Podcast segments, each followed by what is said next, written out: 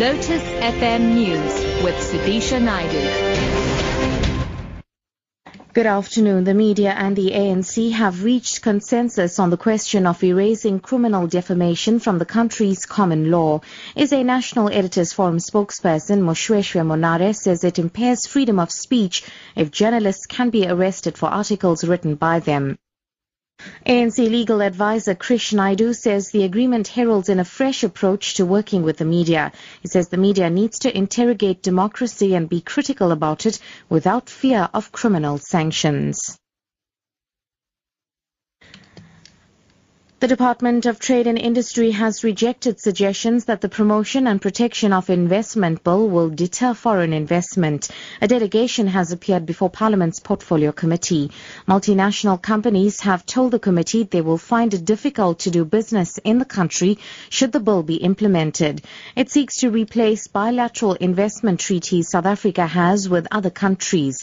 The department's Director General Lionel October says foreign companies still queue to invest in in South Africa. We are in the field every day working with these investors. So I want to emphasize that we will continue to roll out this red carpet to foreign investors because it is essential to building world-class um, uh, industries. The facts indicated very clearly that by a very wide margin, all foreign investors prefer South Africa. We attract the bulk of investment onto the African continent.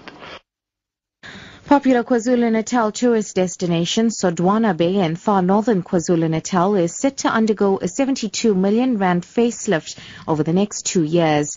Isimangaliso Wetland Park Chief Executive Andrew Zaloumis says the popular destination attracts 200,000 visitors per year compared to the 500,000 visitors for the whole of Isimangaliso. And that means during peak periods we're able to actually transit people into the park quick, quicker and improve access to the park. Um, at the moment, because of that very thin road coming in and the gate at the end of the thin road, it's almost a pipe that blocks. So we'll be able to deal with traffic before it gets to the thin narrow part of the road. Um, and in doing that, I think people will have far less long waits Saloma says the road to the beach running between the Red Dune uh, and Swamp Forest will be rebuilt. He says while it cannot be widened, changes will be made to allow for smoother traffic flow and less impact on the environment. And finally, Zimbabwe's opposition MDC has asked President Robert Mugabe to step down after he read the wrong speech at the opening of parliament yesterday. MDC spokesperson Obed Gutu says 91-year-old Mugabe has become too old to rule the country and must immediately tender his resignation.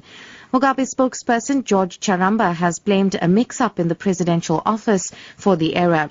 The speech was the same as the one he delivered during a State of the Nation address on August 25th, in which he pinned his hopes on China to help revive Zimbabwe's struggling economy. Top story, the media and the ANC have reached consensus on the question of erasing criminal defamation from the country's common law.